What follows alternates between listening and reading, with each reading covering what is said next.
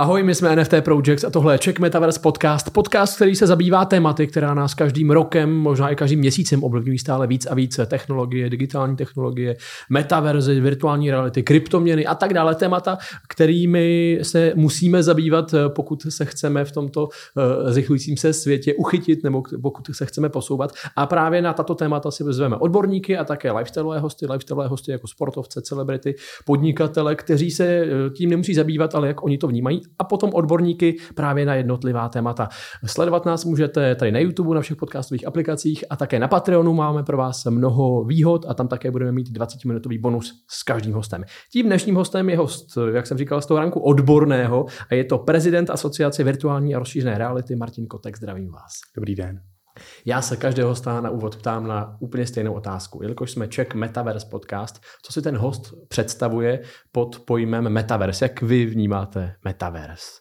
Tak Metaverse je pojem, který je tady docela dlouho, ale v poslední době nabírá takovou specifickou formu, že se jedná o nějaký eh, digitální 3D svět, který se konzumuje eh, buď prostřednictvím brýlí pro virtuální realitu nebo mm-hmm. počítače, ono teoreticky by se dalo pojmenovat metaverzem cokoliv, co spojuje lidi eh, přes eh, nějaký síťový rozhraní, takže klidně i Facebook vlastně by mohl být mhm. specifikovaný jako metavers, ale v, tom, eh, v tomto pojmu se to, no v tomto významu se to nepoužívá a asi se to používat nebude. Mm-hmm. A mhm. spíš to bude nějaká robustní virtuální realita, která propojuje hodně lidí a ty lidi, krom toho, že spolu můžou komunikovat, tak můžou spolupracovat můžou nakupovat, můžou prostě žít společně Aha. v tom digitálním prostředí.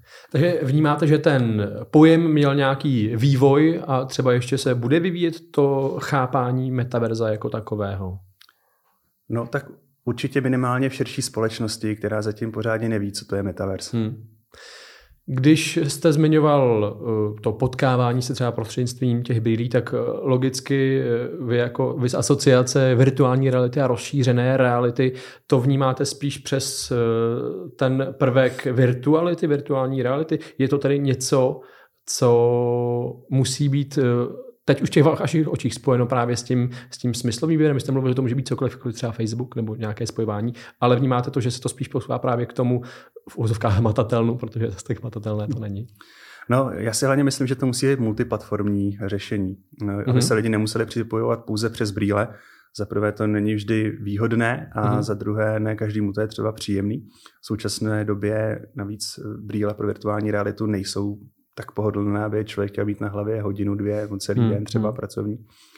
Takže je důležité, aby se lidi mohli přepojovat přes mobil, přes počítač, přes brýle, tam, kde to dává smysl.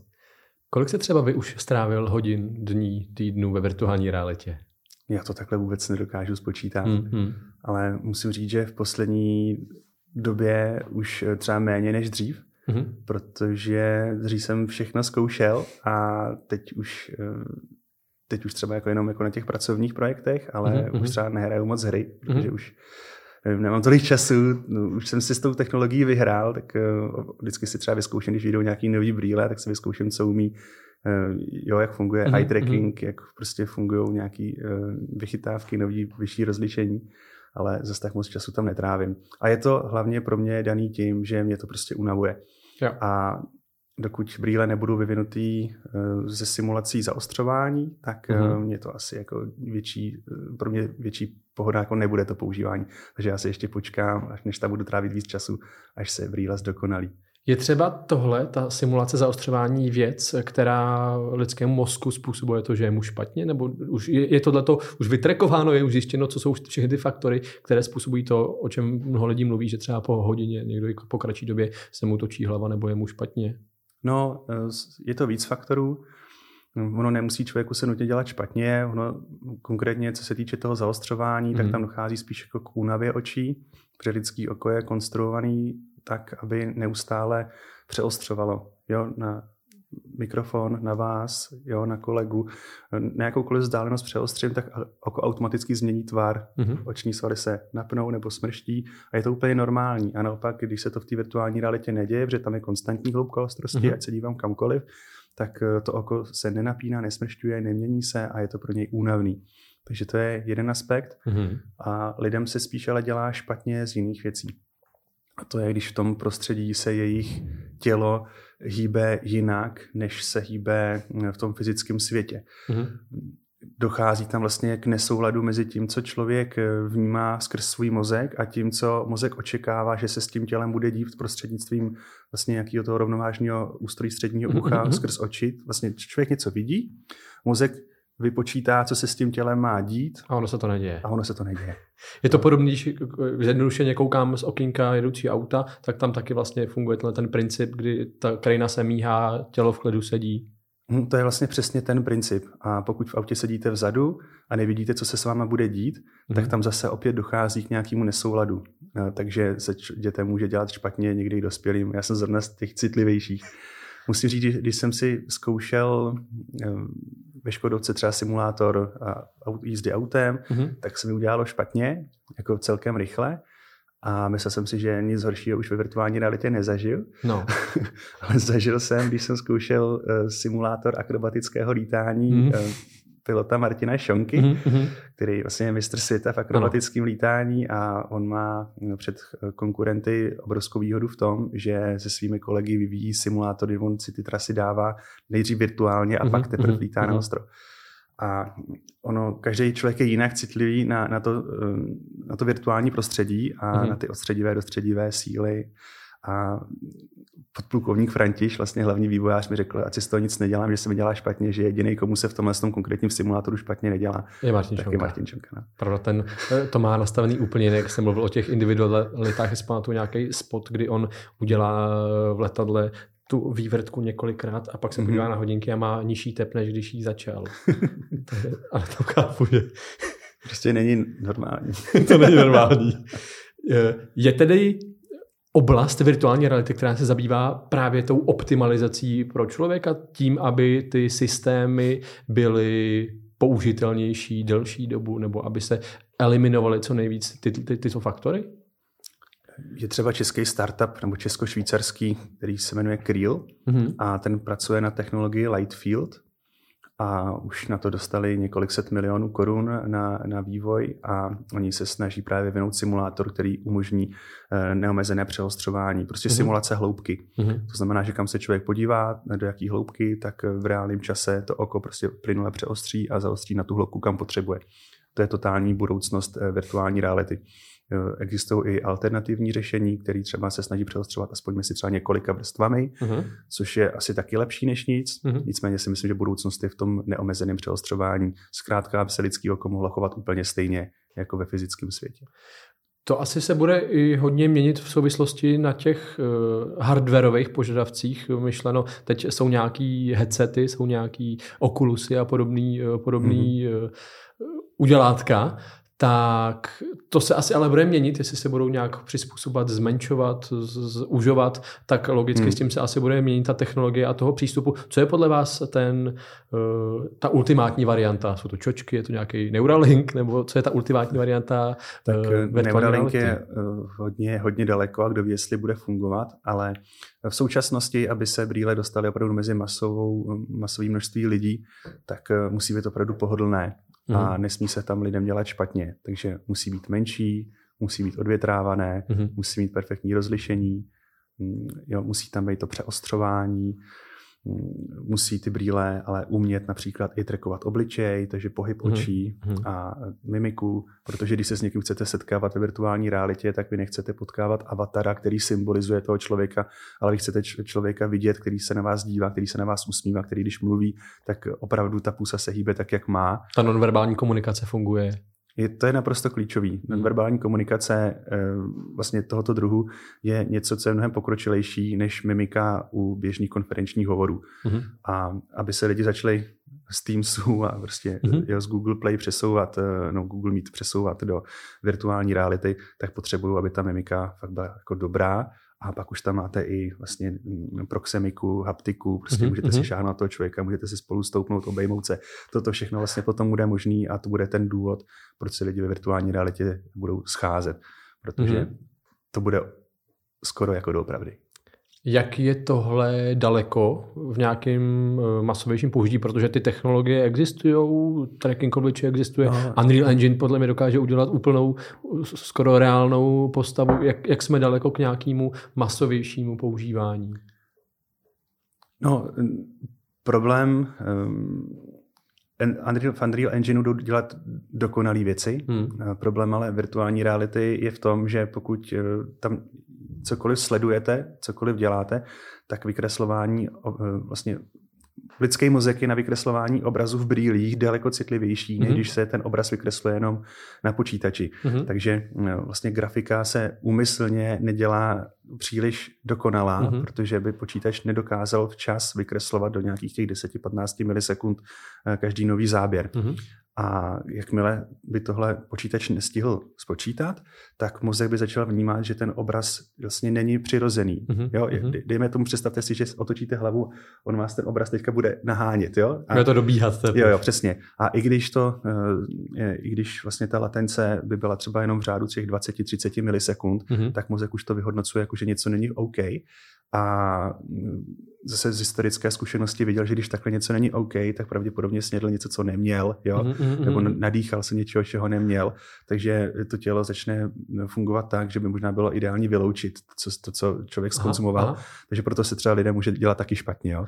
Nicméně to je to, co, o čem mluvíte, tak to je otázka hardwareu, a takže skoro otázka času, jako je to otázka vý, výpočetního výkonu? Počítač? Jo, jo, ano, jo. výpočetní výkon je naprosto zásadní pro to, aby eh, ten, eh, ta grafika eh, toho prostředí byla perfektní, aby tam mohla fungovat perfektní mimika. No, když si vezmete, tak vy se každou scénu snažíte nějak optimalizovat. To, co vidíte, tak aby se skládalo třeba maximálně z několika desítek tisíc polygonů, což jsou takové malé trojuhelníčky, ze kterých se vlastně všechny 3D hmm. objekty hmm. ve virtuální realitě nebo jakýkoliv digitální objekty skládají. A když potom vám najednou do té scény přebyde avatar, který má krásnou mimiku, mm-hmm. no tak on může mít třeba dvakrát víc polygonů než celá ta scéna. Mm-hmm. A teďka tam chcete mít ještě jedno avatara, že tam, aby se mohli aspoň dva lidi potkat. Mm-hmm. A teďka vám to strašně naskakuje. Takže teďka v jednom výzkumném projektu uh, jsme museli začít uh, s, víc a víc optimalizovat samotné prostředí, abychom se tam vůbec mohli scházet ve dvou. A to máme docela rychlý počítače, takže mm-hmm.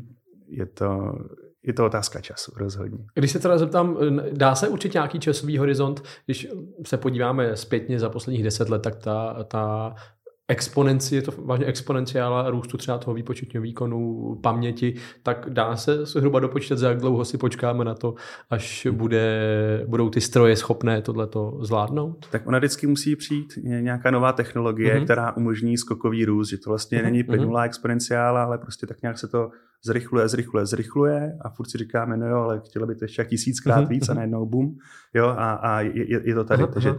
nevím, teďka jsou na vzestupu nějaký třeba kvantový počítače, tak uvidíme, eh, jak se, hm, jak se, jak se bude dařit. A třeba to zrovna bude ten eh, bod zlomu, ale těch eh, kritérií, které je potřeba naplnit, aby virtuální realita byla jako pro každýho a aby hm, aby to byl takový každodenní chléb pro mm-hmm. většinu lidí, tak těch je tam, těch je tam ještě hodně.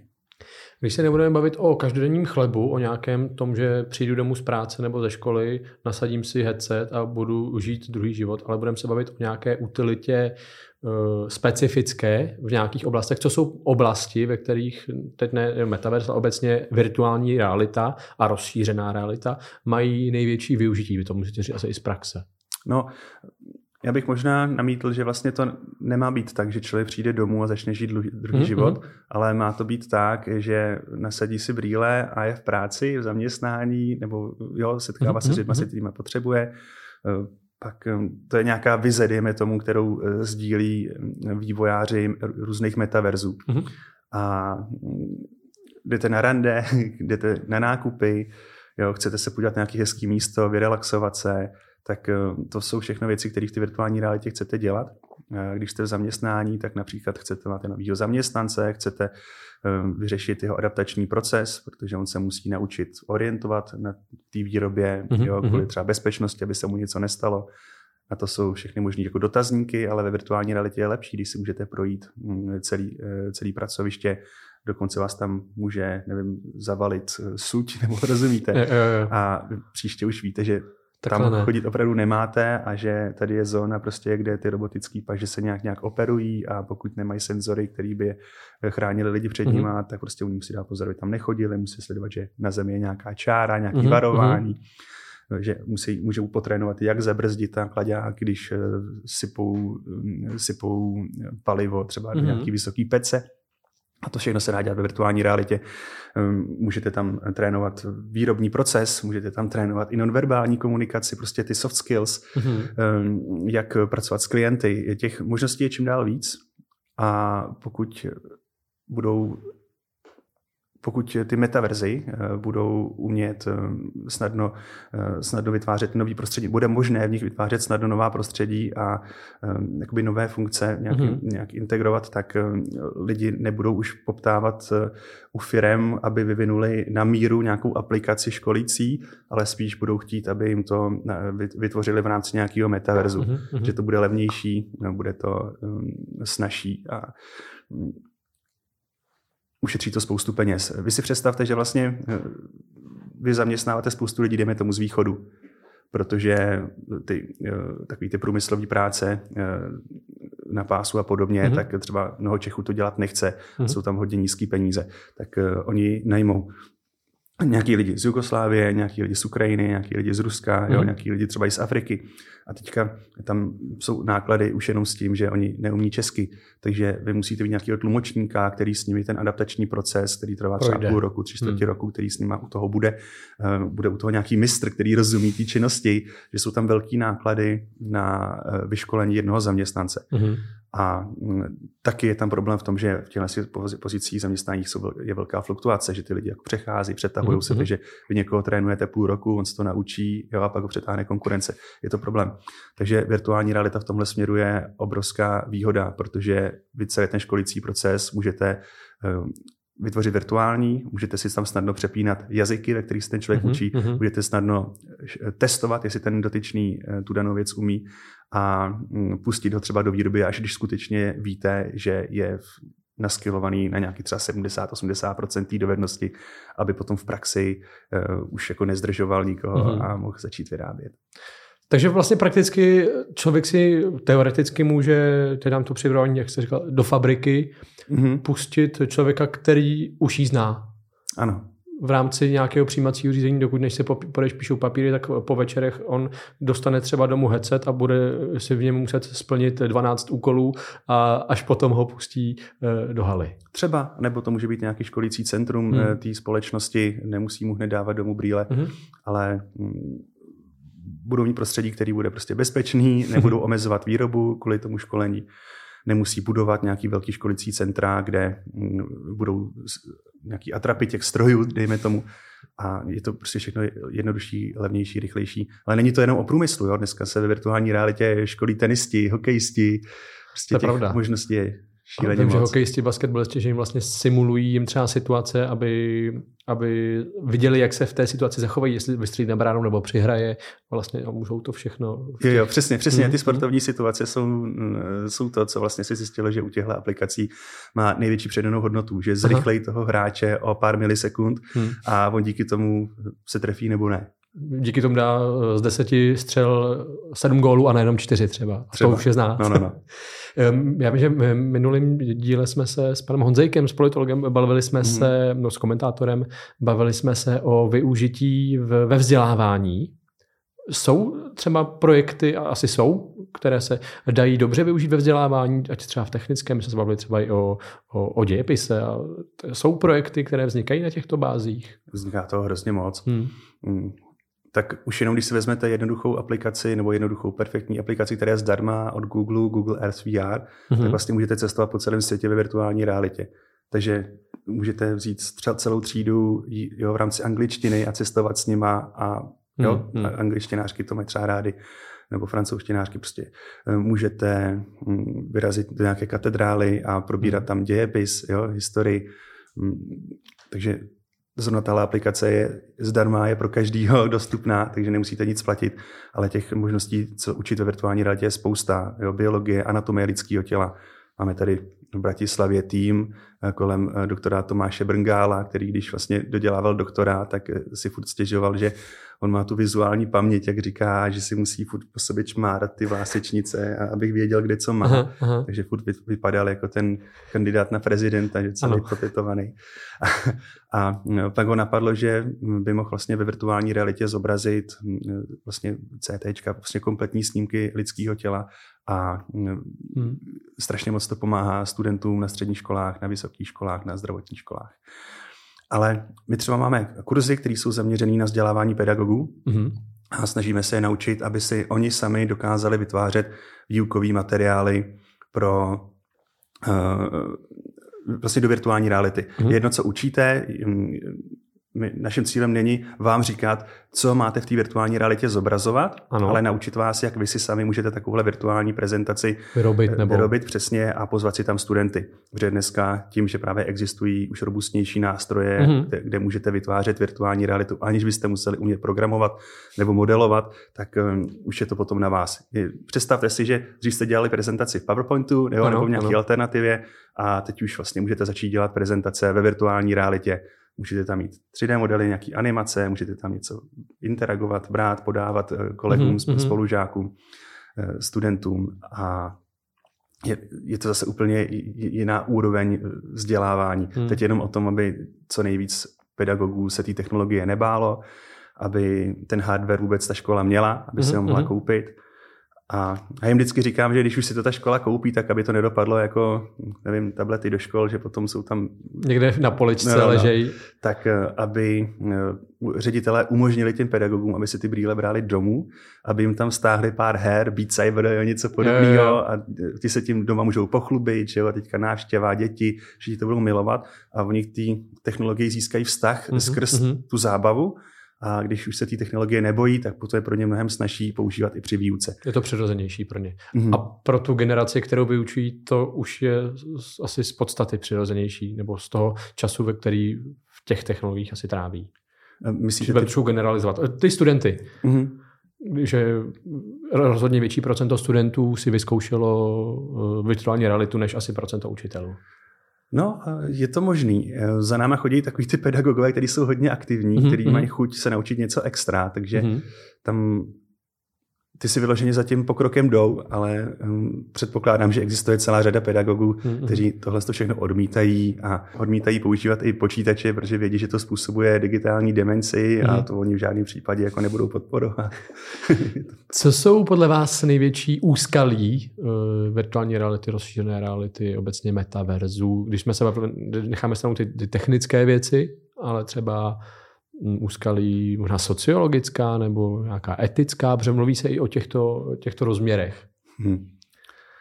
No, tak jako vidím tam spoustu jako potenciálních hrozeb. Ale každá technologie má nějaká, nějaká úskalí.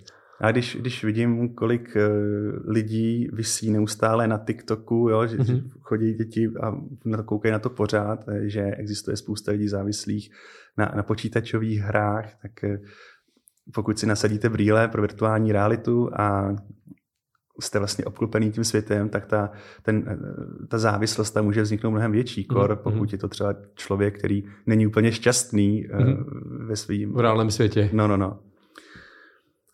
Navíc v poslední době se nesmírně rychle mm, zrychlují eh, neuronové sítě generující fotorealistické obrázky mm-hmm. a to, co se před půl rokem zdálo, že to je jeho hudba budoucnosti nějakých třeba následujících pěti let, mm-hmm. tak vlastně dneska už to tady je, po půl roce je to strašně pěkný. Jsme si říkali, to, kdy, kdy začne někdo vytvářet, kdy někdo přidá tu třetí dimenzi a začne vytvářet 3D modely, 3D objekty, a ono už to tady zase taky je, ještě na začátku, ale jako pokud to půjde stejnou rychlostí mm-hmm. jako ten 2D obraz, tak, tak za půl roku zase už bude možné jenom textem popsat, co chcete zobrazit a on vám prostě zobrazí. Ta, ta umělá inteligence to vymodeluje. No, no, no, přesně. Vytvoří to vám krásnou 3D scénu. Teď jsme o tom zrovna diskutovali nedávno, kde jsme si říkali, že vlastně ta umělá inteligence bude obrovskou příležitostí pro humanitní obory.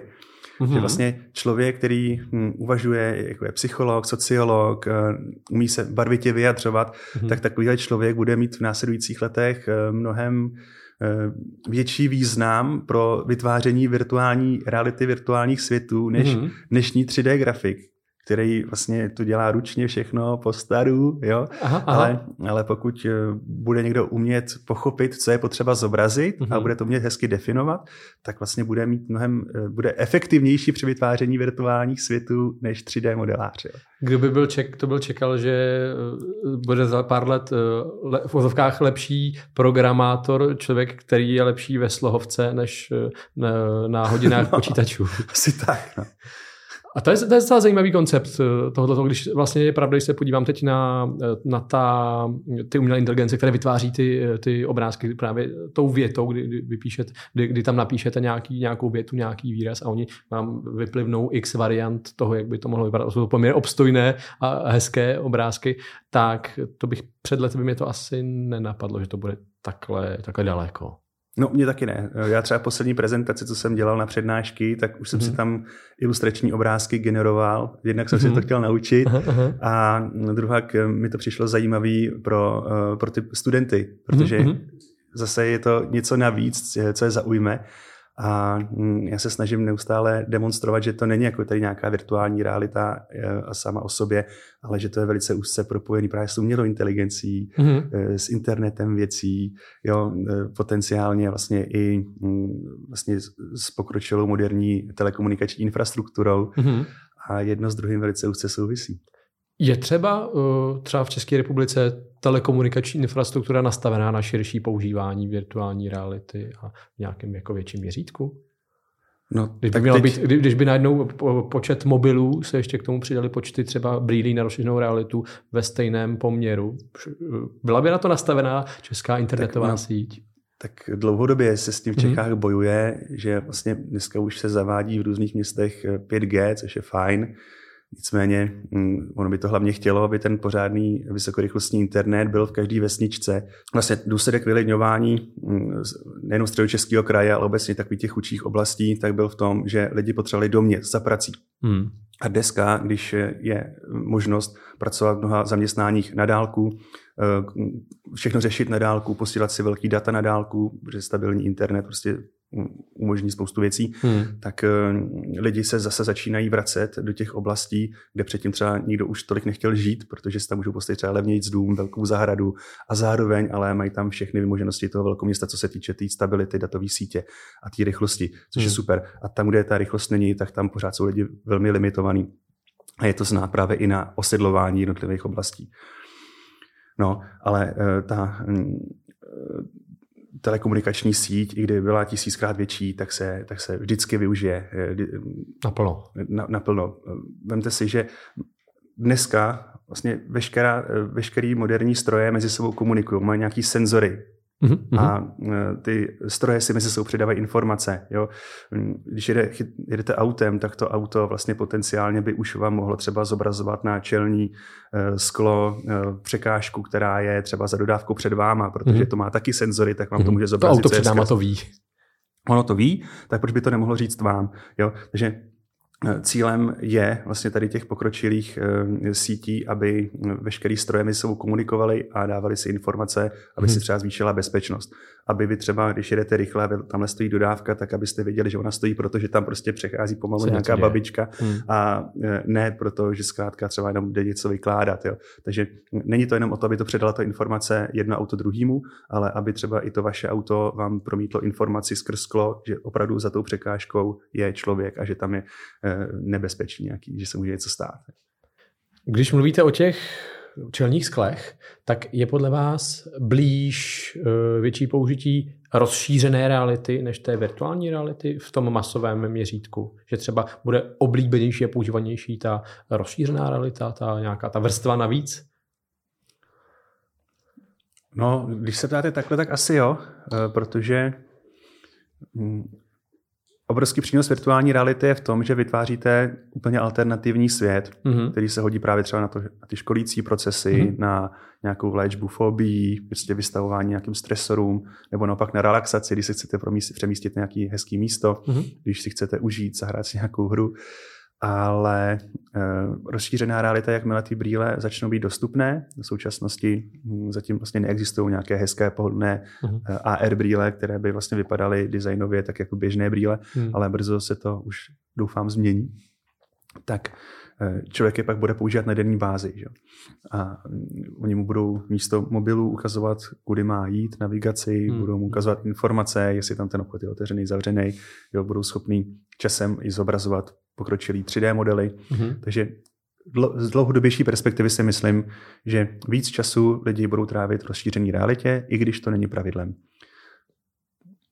Zároveň vznikají další technologie, které na té rozšířené realitě stojí. Nemyslím tím jenom mm, čelní skla aut, jo, nebo jakýkoliv skla, protože vlastně mm-hmm. vy můžete potáhnout potom uh, tou uh, mikrooptickou vrstvou jakýkoliv sklo. Že jo? Mm-hmm. Takže vlastně jakýkoliv okno, jakákoliv výloha vlastně tak potom může zobrazovat uh, digitální informace ale už eh, se vyrábí například i eh, bionické čočky, kontaktní mm-hmm. čočky, ty, jako jsou ty standardní, akorát, že už jsou vybavený spoustou funkcí, mají nějakou kameru, nějaký gyroskop, mm-hmm. jo, nějakou eh, lékařskou mikrobaterii, takže vy si nasadíte optické čočky mm-hmm. a mhm. oni vám budou zobrazovat zase prostě navigaci.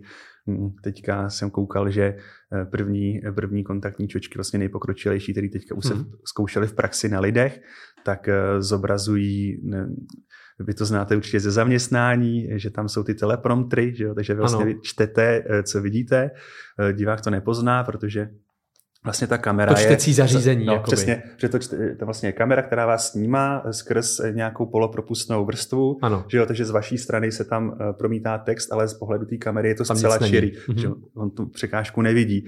A no, vlastně v těchto kontaktních čočkách si můžete vlastně zobrazit to tež.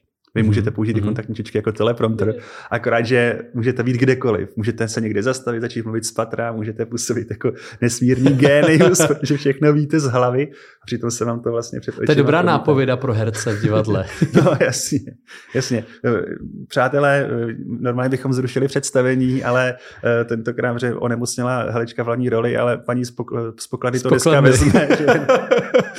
a pojede tam ten hodinový monolog. Ano. To, to je zajímavý, to je zajímavý.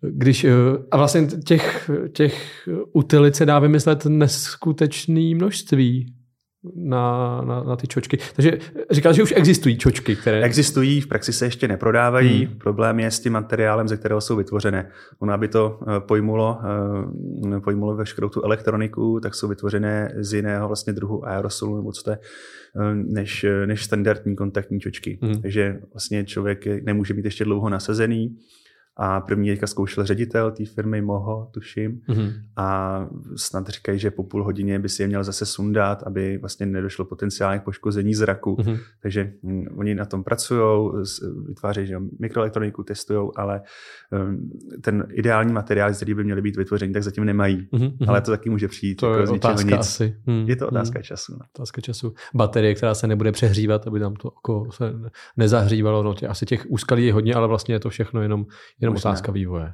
No, no, nebo přesně tak, tam pak třeba bude dát možné integrovat i nějaký třeba noční vidění a co kdo ví, co všechno půjde. No, predátoři. Nebo že člověk uvidí, no, vlastně ono to nemusí být jenom standardní um, ultravizor nebo mm-hmm. noktovizor, ale vlastně už, když, když fotíte mobilem, tak mm-hmm. uh, asi to znáte, že když fotíte v šeru, tak ono vám to pěkně vytáhne, to ty kontrasty ty a barvy. Kontrasty. Hmm. Takže vlastně je to trochu lehce nerealistický, mm-hmm. ale mm-hmm. vidíte tam perfektně a hm, to je umělá inteligence. Takže ano. vlastně vy nemusíte ani integrovat žádný zařízení, pro, eh, jako, který by měřilo hloubku a tvar, jako nějaký LiDAR, hmm. ale no, stačí, když eh, jo, umělá inteligence vám to spočítá hmm. a ty brýle vám, ty čočky vám potom, nebo ty brýle vám potom zobrazí detaily ve tmě nebo v šeru. To je hodně zajímavý.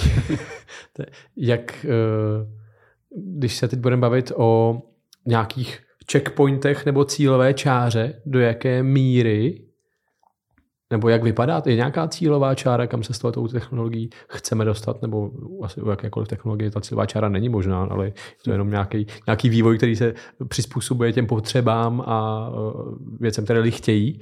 Vy vidíte nějaké ty spíš checkpointy možná?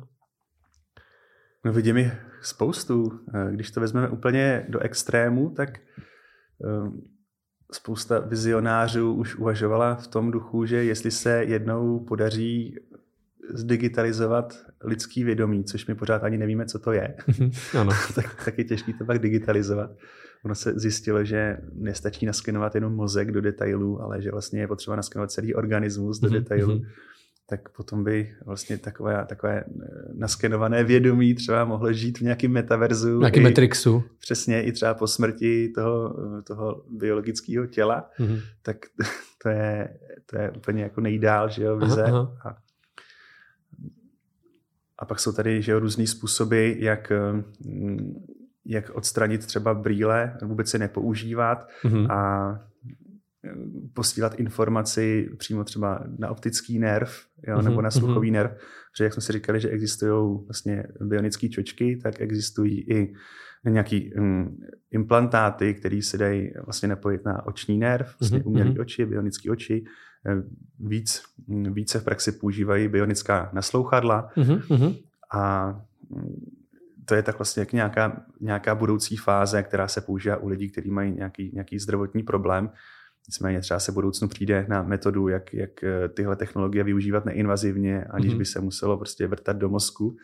A no, v tom případě bychom se potom mohli těšit přímo na ty rozhraní mozek počítač hmm. a člověk vlastně v takové fázi bude schopný nejenom komunikovat se strojem pomocí myšlenky, nebo lidi mezi sebou komunikovat pomocí myšlenky, ale budou schopní se právě zobrazovat eh, přes tuhle tu elektroniku i nějaký virtuální světy a mm, vlastně eh, veškerý smysly, který třeba ve virtuální realitě nám momentálně chybí, tak vlastně by to všechno teoreticky mohlo eh, být možné konzumovat přes rozhraní mozek počítač. Vlastně tam by mohly být, eh, jak jste zmínil, nahrazeny všechny smysly v tom integrovány, když by se to dělo ne přes eh, nějaký, nějakou fyzickou věc, ale čistě napojeno na nervový systém, že by já bych si ten můj mozek by si mohl myslet, že tohle to cítím, tohle to cítím v puse, tohle to slyším. No, vlastně, mm, tak když to řekneme na příkladu eh, třeba toho umělého oka, tak člověk, který přišel o oči, něco se mu prostě stalo, hrál šachy, prostě vypíchnul si oči. Ale má... Co stává? Každou chvíli, no, prostě si měli zakázat ty šachy. Je to nebezpečná hra. No hlavně, když člověk hraje, že ho pokročilým jako stádiu večera. Eh, takže mm, pokud mu zůstane zdravá ta, eh, mm, ten optický nerv, tak vlastně Fakt to funguje tak, že se nasadí tomu člověku nějaký brýle, ale brýle, které mají kamery, ty s ním mm-hmm. mají prostředí, informace eh, skrz eh, vlastně ten eh, elektronický signál se přinese na optický nerv, tam mm-hmm. vlastně máte vrtanou nějakou sondu vlastně jako... Do, Překladač. No, překladač, tam přeložíte ten signál a no, pak, ho, pak ho odveze dodávka až na optický nerv. Na optický nerv. Takže vlastně takové technologie existují, pracuje se s nimi spíš experimentálně. Mm-hmm. Nedávno jsem teda zaznamenal, že jedna z firm, která v tomhle tom poli měla takový asi největší pokroky, tak teďka ukončila uh, výzkum a vývoj, uh, to, no, podporu celkově tady toho hardwareu. Mm-hmm. Takže lidi, kteří už to používají, tak, uh, tak možná přestanou zase vidět. Ale nebylo to teda tak, že by viděli jako dřív. Nebo, mm-hmm ale prostě zkrátka ten mozek dokázal interpretovat eh, ten, ty elektrické impulzy takže dokázal vnímat tvar objektů, vzdálenost, respektive hloubku mm-hmm. jo, těch objektů. Takže dokázal... Z těch jedniček a nul udělal signál pro eh, oční nerv, udělal něco srozumitelného pro mozek. Jo, přesně tak. No to vlastně, teďka jste se dostal vlastně dalšímu problému, že spousta lidí hlavně starších, jejich mozek už nedokázal interpretovat ty elektrické signály na mm. něco, co dávalo tomu mozku hlavu a patu. Mm. Takže to pro ty lidi bylo strašně nepříjemné, takže radši mm. si mhm. řekli, že radši neuvidějí už vůbec. Hm, nicméně je to zase strašně, strašně zajímavá oblast eh, výzkumu, kde je nějaký budoucí potenciál. Takže z nás budou kyborgové. No, jako já osobně bych si asi jen tak pro zábavu nenechal vyvrtat dírku do hlavy, aby mi tam Elon Musk nebo někdo naposílal prostě 10 tisíc uh, nanosond, mm-hmm. aby, uh, aby mm, mi dokázal líp analyzovat, uh, co si myslím, co chci, po čem toužím a případně mi tam i obráceným směrem posílal uh, nějaký, nějaký informace. Protože oni pak zkrachují, přestanou dělat podporu tomu produktu, když se nestanete aktualizaci a jste na mydlevej. No, je, je to velký problém a hlavně je to strašně nebezpečný. A zrovna teďka jsem koukal, že před pár dny eh, venture kapitálový fond MIT, mm-hmm. The Engine se jmenuje, tak eh, zafinancoval zajímavý startup, který myslím, že z Harvardu nebo z MIT, který vytváří právě nějaký specifický druh aerosolu, který, hm, by se, když se umístí vlastně na, na konec těch elektrod, který se navádějí mm. do mozku, tak hm, vlastně ten materiál způsobuje to, že se pak ta mozková tkáň, ta mozková plena nejízví. Protože vlastně, když tam mm. umístíte elektrodu, tak vlastně tím narušíte, narušíte tu mozkovou plenu. Mm. A ona se hojí a tím se jízví. A to je problém. Mm-hmm. Ale tady ten aerosol by právě měl způsobit, že se ta tkáň jízvit nebude což je naprosto zásadní, mm-hmm. aby mhm. se nějaké takovéhle invazivní technologie mohly využívat. Jo. Ve větším, nebo aby nespůsobovaly nějaký trvalý následky. V Přesně tak, protože ono by to klidně mohlo chvíli fungovat, ale jakmile se vám to začne hojit, tak to přestane fungovat. Třeba začnete mít obrovský potíže. Hmm. Asi byste nechtěl mít desí, prostě tisíce nebo desetitisíce nějakých provázků prostě v hlavě, který vám tam dělají binec a jo, když se bavíme o technologiích a jejich praktickém použití, tak třeba z některých statistik Češi jsou hodně naklonění technologiím, jsou hodně naklonění třeba, tuším, že ve střední a východní Evropě jsme první v používání plateb hodinkama a mobilama, mm-hmm. což ve srovnání s tím, o čem se bavíme, je úplná jakoby, uh, hodně let zpátky, ale uh, vnímáte třeba, že, že Češi obecně jsou nakloněni víc technologiím, nebo dá se to takhle generalizovat? Já jako takhle generalizovat, já to nedokážu. Hmm, um, jako všímám si toho, že když eh, cestuju, tak uh, když jedu třeba do Bruselu, tak uh, tam je lepší mít sebou cash, což mě překvapilo. I, v New Yorku je dobrý sebou nosit cash, že tam hmm. na spoustě míst prostě člověk kartou nezaplatí a už vůbec ne hodinkama, hmm. což bych čekal, že zrovna New York bude v tomhle smyslu dál. dál no ale hm, jak se to má obecně s přístupem k technologiím lidstva, to nedokážu posoudit. Já třeba dokážu vnímat, když pracuji mm-hmm. se seniory, tak ty fascinují technologie. A když pracujeme s mladými lidmi, tak ty zase mají uh, takové ty uh, otázky typu právě kam, to, kam nás to všechny zavede. Jo? Mhm, Neznamená to, že skončíme prostě někde naložený vláku od opurek, jo? kde bude mít z hlavy právě elektrody, které nám budou posílat eh, vzruchy, které nám budou dělat dobře. A, jo, jestli, jestli, nás, jestli to nás to nedovede někam do toho Matrixu. No, ale obecně si prostě myslím, že Češi mají technologie rádi, rádi si s tím hrajou, rádi bývají první, kdo přichází, jak se to dá třeba používat. Hmm. Když eh, se bavíme o těch oblastech, eh, které jsou nabalené na digitální světy, na virtuální realitu, kolik to třeba v budoucnu vygeneruje nových míst, protože když, když by se to mělo eh, používat v nějakém masovějším, masovějším řekněme, měřítku, tak sice hodím, že zjednodušit ta umělá inteligence, ale stejně asi velké množství programátorů, grafiků, designérů? Je to podle vás odvětví, které bude rok od roku bobtnat? Tak ono už bobtná a celkem rychle a konkrétně eh, tyhle technologie mají intenzivně eh, ten exponenciální růst. Současná hodnota trhu eh, s, vlastně s imerzivními technologiemi hmm. je už přes 30 miliard dolarů, což je hodně, když to porovnáme prostě s, s před pěti lety. Nicméně třeba za 10 let to bude ještě 30krát jako větší a za 15. Jako prostě ten, ten potenciál tam je obrovský. Proto třeba já se nesměju Markovi eh, z Facebooku nebo z Mety teďka už, eh, že mm, investuje tolik peněz do něčeho, co se zdá, že je trošku jako nevyužitelný na vodě, ale pokud on vytvoří opravdu kvalitní tu technologii, že opravdu lidi tam budou moci i tvořit, nejenom mm-hmm. konzumovat pasivně, tak ten jeho metaverse, eh, na kterým teďka vlastně pracuje, tak pro ně může znamenat, že se opravdu zase eh, ty peníze začnou sypat k němu, mm-hmm. že přijde mm-hmm. zase s tou přelomovou technologií. U něj tam je zase akorát ta otázka, že, jo, že má teďka hodně poškozenou pověst stran jako etiky, že jo, mhm, morálky. Mm-hmm lidi vědí, že když jsou na Facebooku, tak cokoliv tam dělají, tak se dá vyhodnocovat a dají se vlastně získávat informace o tom, ano. jaký jsme, co chceme, co nám mají nabídnout a představa, že existuje nějaký uh, metaverse, ve kterém vytrávíme spoustu času a jo, chodíme tam třeba i na rande, jo, no, tam budou jsou tam, jo, klidně budou lidi moc i jako aplikovat, že jo, vztahy.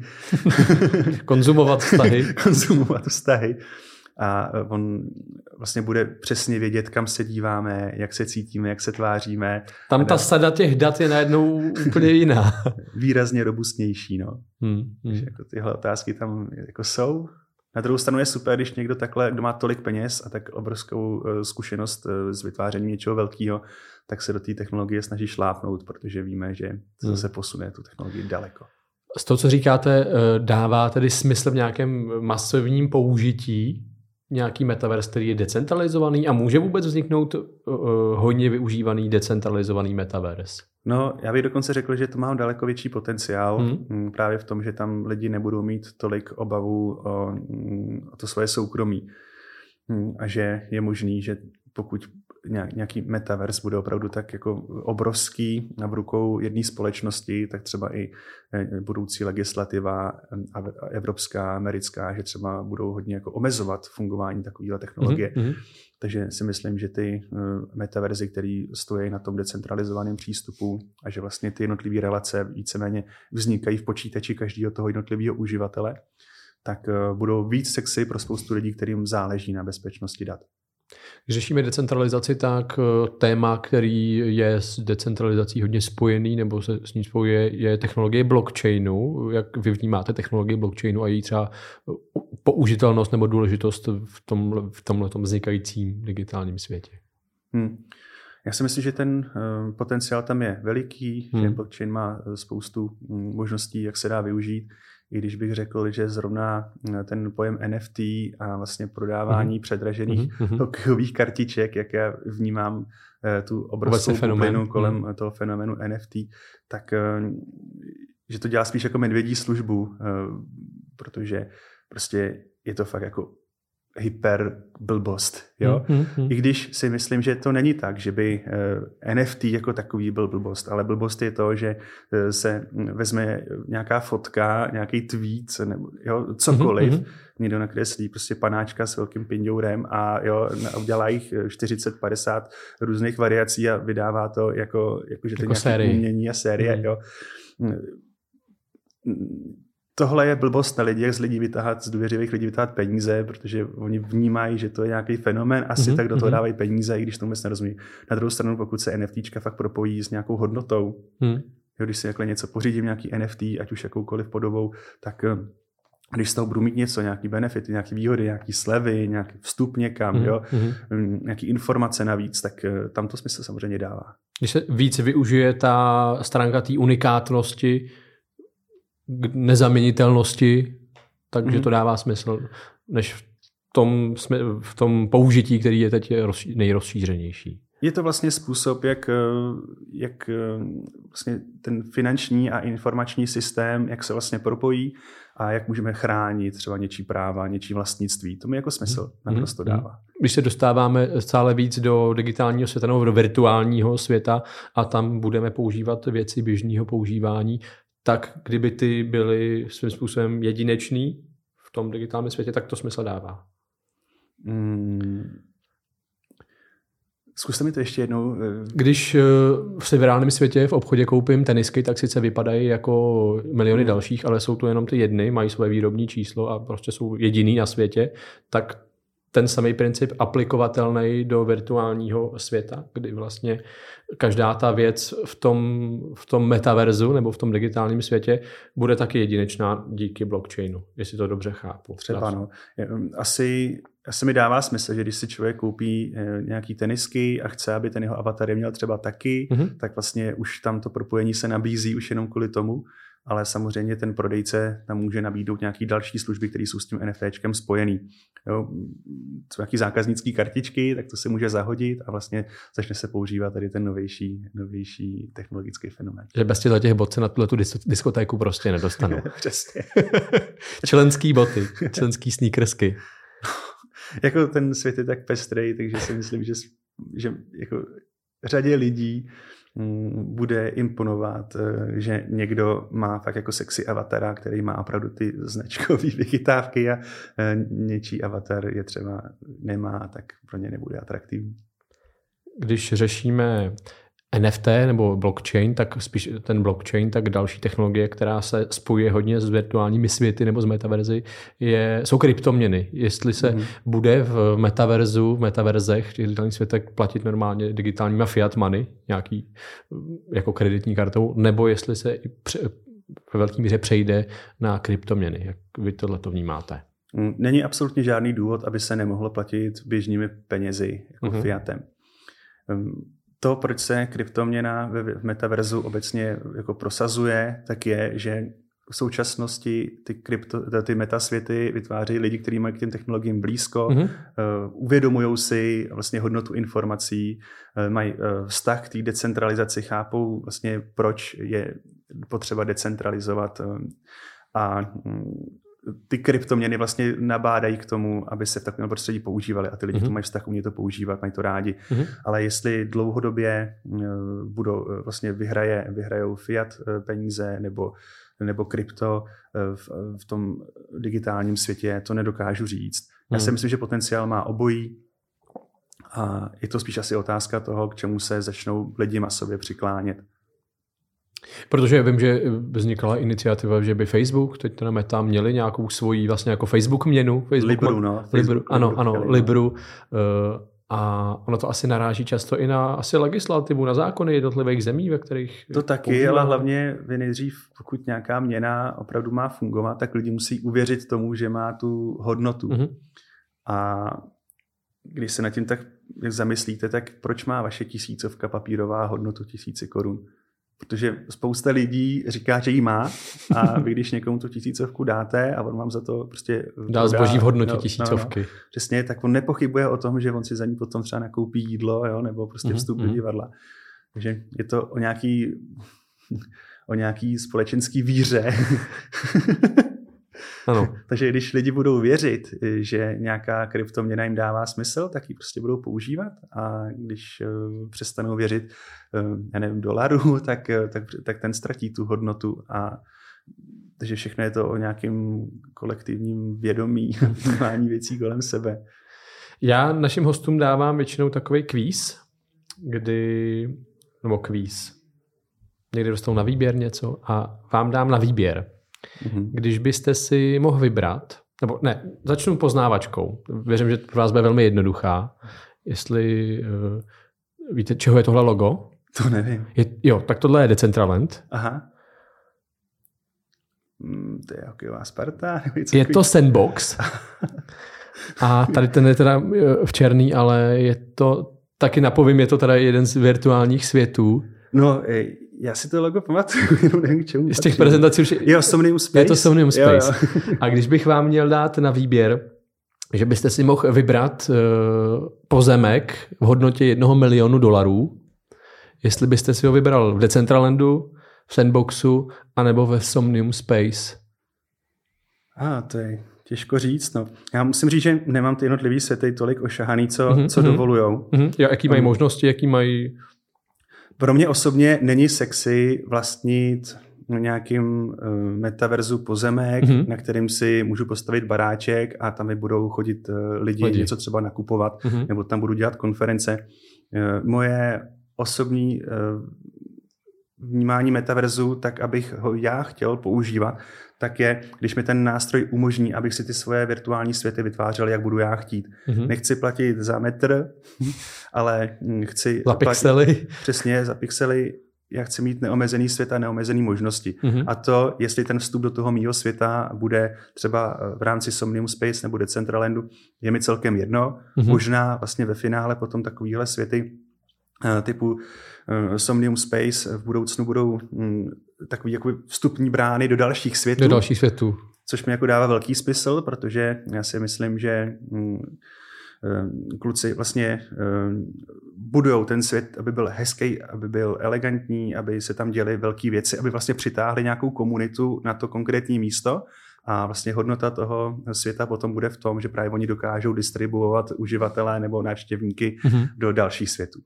Že to bude taková vstupní brána do těch dalších metrixů, že tam budou kopice dveří a člověk mm-hmm. si bude moct vybrat, že jde do těch dveří svého kamaráda. Jo. Já mám dokonce pocit, že historicky, když jsem si o tom povídal s Arturem, tak eh, jako s tvůrcem ano? Somnium, tak něco takového mi naznačoval, ale jestli se to nepletu s někým jiným.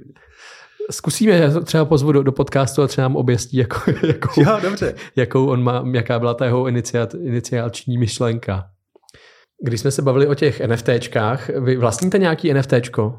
Nevlastním. Tak teď si budete moci jedno vytvořit. My každý host má na konci pořadu možnost si nakreslit obrázek, který my potom z NFTčkujeme a potom na vybranou charitu ty výtěžky z toho, když to někdo koupí. Tak když nebudete kreslit toho panáčka s tím pindourem, jak jste zmiňoval, tak teď máte minutu na to eh, nakreslit si vlastně cokoliv. Ona ta minuta není za stolik. A Dobře. Já vám to spustím a je to čistě na vás. Tak jo. Takže 3, 2, 1, jedeme. Už můžete klidně. Vy si to rozvrhujete v pohodě. Přesně, aby to... Jako... Aby to mělo nějakou štábní kulturu, máte na to ještě 50 sekund. Já právě se musím naučit jako kreslit a jo. Tak to, takže se to musím říct mentálně jako naučit. V pohodě, v pohodě. Furt ještě máte na to 40 sekund, tak Pravda, že takhle to ještě nikdo nerozmýšlel, ale pořád ona i ta půl minuta vlastně bude dobrá. No, když by věděl, že to budete mít jo. takhle rychle. Já jsem to udělal špatně. Já, v pohodě. Jsem, já udělám labuť jedním tahem. Labuť jedním tahem, to je dobrý. No super. A to se vám ale povedla? Díky. Jste na to, vám by stačilo 10 sekund na to možná? No, já když jsem ještě chodil hlavně na základní školu a často jsem se tam nudil, tak jsem si čmáral labuť jedním tahem a teďka jsem si na to vzpomněl a furt ji umím. To vidím, že ji umíte dobrý, ta se jako povedla. Takže vlastně jsme z té minuty jsme využili zhruba 10 sekund, ale ta hodnota tam je. Dobře. Tak jestli vás ještě poprosím, když teda po skončení limitu, tam nám někam můžete hodit podpis, Dobře. kam se mu bude líbit. Super. Tak to je originální opravdu obrázek jedním tahem ještě nemáme. Takže za to děkujeme. A já celkově děkuji za rozhovor. Probrali jsme to zase z pohledu, který jsme tu asi ještě neměli tak jako detailně, ten metaverse, takže super, za to děkuju. Jo, taky mě to bavilo. A budeme sledovat, co se děje v, ve světě, v trendech virtuální a rozšířené reality. Tak jo, mějte se. Já děkuji. A teď vám nabídneme ještě 20-minutový bonus na Patreonu, který můžete sledovat, kde probereme další věci týkající se rozšířené virtuální reality a třeba toho, jak prakticky můžete vstoupit do tohoto odvětví, do tohoto biznesu.